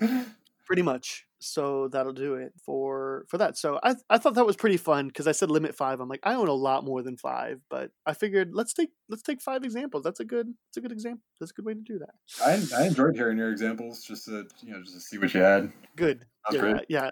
Like i said there's more and there's a lot more for each of these categories but i i am happy that that's what we did so uh, that means we just got the spin-off left to do and then and then we can you know go home uh, spin-off is going to be uh, that one thing in pop culture that you want to tell everyone uh, to watch or to avoid joe i've been talking for a while how about you how about you talk about something I think as far as like, uh, there are actually two films. Uh, one's a remake, a remake slash reimagining. Uh, I'm gonna go with Suspiria 1977 and Suspiria 2018. My buddy uh, Robbie that I met on Instagram, he kind of like introduced me to kind of Italian horror, kind of better known as giallo. The, the funny thing is about the both versions of the film, they couldn't be any different. And I think that's what worked out really exceptionally with with both films like the original Suspiria is very kind of atmospheric and kind of artsy, kind of fever dreamish. Uh, the plot is kind of like minimal, but it's just a beautiful looking film and, and and very kind of inspirational to the overall slasher genre. And then you get Suspiria 2018, which is more art house, kind of like melancholy. It has like a really kind of deeper plot with multiple threads that you kind of like all kind of come together at the end. I, don't want to spoil too much about it if people want to watch this film, but I, I find both intriguing on different levels. So I highly suggest them, especially if you're into the horror genre or if you're into art house uh, film or just filmmaking in general. I think both are exceptional examples in their their different respects as far as like direction and uh, visuals go and cinematography. Man, I think I'm gonna have to watch these movies one day. Like, I, I don't I don't like horror, so I don't watch a ton of horror. But I've heard yeah, just enough like, yeah. about both of them that, especially now that the initial wave has passed, the initial wave of hate, there's just nothing but people loving on these movies. It's it's funny because like I feel like the initial reception for both was not not the not the best, but Well, those and I- end up but- being, like classics in some respects. Like But I also feel like when they initially come out, everybody's trying to watch them versus like nobody's trying to watch the spirit. Yeah, same thing with Midsommar. Like every uh, now, I don't know many people that don't like Midsommar, but like when Midsommar came out, like yo, there's a difference between all the critics are Blake- watching this. Blake doesn't and like if- I haven't seen it. Um, I don't. I don't plan on it because I don't think it's my kind of movie. I don't think I will like it. But That's my favorite movie of 2019. nice. Uh, I, I just know it's not going to be for me. I, I just don't like horror movies at all, and Fair if, enough. if they they've got to do something interesting. All right, Joe. I told you at the start before we started recording. Gosh, I have so many things I could talk about for my spinoff. So I'm going to give you four options, and you have to pick of what you want me to talk about. Sure. Um, do you, do you want me to talk about my ranking of the Rocky franchise? Because I watched all the Rocky movies in the last week. Do you want me to talk about some old 007 movies? Do you want me to talk about a new release, or do you want me to talk about an early 2000s comedy? Man, I kind of want to hear the uh, the Rocky rankings if I had to go with one. Robert and I talked about uh, the original Rocky two weeks ago for our goats, and I own all the Rocky and Creed movies again because part of that collection. Mhm. I knew it was as soon as I watched it, I'm gonna watch them all, and that's exactly what happened. You can't you can't just watch one. I finished with. Uh, I actually think I watched both Creed movies today. I watched Creed this morning while Abby was at work, and I watched Creed two this afternoon. So um, I've officially watched them all. Here's my official ranking. Um, I'm gonna go from best to worst. And by the way, get ready for some shockers. I'm, I'm Uh, yeah, I'm on the edge of my seat right now. Here we go. I think I think Creed is the best movie of the Rocky franchise. Uh, the first Creed. Really liked that movie. It's not perfect. I think I give it four and a half out of, five, but it's uh, it's really good. Uh, very close behind it is Rocky Balboa. Really enjoyed that. Brought the franchise back. Yep. I look. I think. I think it's a good story. And Yeah, it gets a little ridiculous, but I thought it was great. And Stallone has a significant acting jump from Rocky Five to Balboa. He really Like, does. He's great in Balboa and beyond, and he's. I don't think he's a good actor in any of the original Rockies. Anyway, then uh, so Creed and Rocky Balboa are way up there. Then then there's a then there's a dip, um, and we're gonna go with Rocky Four. Um, I know that this is like not a great movie, but gosh, it is so much fun. It's fun. Um, and and here's here's probably a shocker. After Rocky Four, we're going with Rocky Two. I just really liked this one. And then behind Rocky Two, we're going with Creed Two. Definitely far from a perfect movie, but and I was about to rank this a lot lower, but something about the last like ten minutes of this movie are just excellent. This Creed Two is how you do fan service right. I agree. So, and the first Creed is is even better at that's how you do fan service. You know, with the red, white, and blue trunks and all that. Yep. Uh, then so so so far you got Creed, Rocky Balboa, Rocky Four, Rocky Two, Creed Two, and then we're going with Rocky Three. Yo, again, I know probably a hot take because I- I- behind. I, I would put it higher, but that's the, Okay, well that's I'm I'm I'm saying more so because now we're getting to the original Rocky. You know, Best Picture winner. This is the second worst Rocky movie in my opinion because uh, obviously Rocky Five is at the bottom. So Creed, Balboa, four, two, Creed two, Rocky three, Rocky, and then Rocky five. what, it was a, it was a crazy uh, crazy list assortment. Well, I knew is you know I knew it just by Rocky being in you know near the bottom, and gosh, ugh, it's probably a better film than Rocky four, but I would watch Rocky four four times in a row before I would watch Rocky again. Rocky Four is entertaining. Exactly right. It's the perfect amount of terrible entertain like So many montages. not ter- it's not terrible. It's bad watchable. Um, so many montages, and all those montages are terrific. not not like the room, like intentionally bad or anything. that. It's just it's just not good, but it's fun. So I I think it's good, and I think it kind of leans into the cheese. You know what I mean? Like into that. And it's very self aware, like of what it's trying to accomplish. Yeah, but I think I think Creed and Rocky Balboa are like just just so tight as as the top two, and I almost put Creed right below Balboa, but I I think there's a little bit too much of the the little Marie stuff in Balboa. Yeah. That I decided to edge Creed out just barely. So there we go. That's the spinoff. And with that, that's a wrap. Just a quick reminder Sif Pop Writers Room is part of the Studio DNA network. You can check out other great shows at studiodna.media. And if you're interested in writing for sifpop.com, and by the way, we got an email I was recording this that we're going to start writing stuff again. So, um, if you're interested in writing for sifpop.com or you want to get in contact with us, maybe send us a question to explore during the B plot, then you can email us at writersroom at sifpop.com. That email should be in your episode description. And you can also get in contact with me via Twitter or Letterboxd at Schweitcastle. Uh, if you want to support the show, help out with the costs we pay for out of pocket, such as fees, equipments, and rentals, and you can Venmo me at Schweitcastle. And please don't forget to leave us a review on iTunes uh, if you're listening via Apple Podcasts. It just helps out the show so much, gaining some uh, publicity. So that's uh that's how you can connect with the show and and keep following along. Joe, where can people follow along and uh, talk to you about uh, uh, what was the opening question we talked about? I think uh, talk to you about who should run the internet. who should run the internet? Uh, yeah, you can hit me up on Instagram at uh, the Star Spangled Avenger. Uh, you can talk movies or you know just any type of silliness going on. Uh, I'm a man of many hobbies. Uh, we can talk just about just about anything. So, well, and I do want to clarify it, it's it's it's all hyphens between the words, right? Yeah, it's all hyphens. Yeah. Yeah, the uh, not hyphens underscore. Sorry, the underscore yeah. star underscore yeah, Spangled underscore Avenger. Exactly. Thank you for that. Yeah, I got you, bro. So great. Hey, uh, next week uh, I'm gonna be talking about uh, TV with Alice again, which is always a fun time because she watches a million and a half things. And then uh, you'll you'll be back on again next month. We'll talk more comic books and uh, uh, comic book movies, and we're talking about both of the 300 movies. So 300 and 300 Rise of an Empire. So a great movie, a, not good movie. Spoilers. As we were just talking about a bunch of a bunch of shirtless men fighting each other, we're going to talk about shirtless men fighting each other next week. Month. comic books. So uh, that'll be that'll be a lot of fun. Uh, but you know, it's award season, all that. So we got to get back to the writers' room.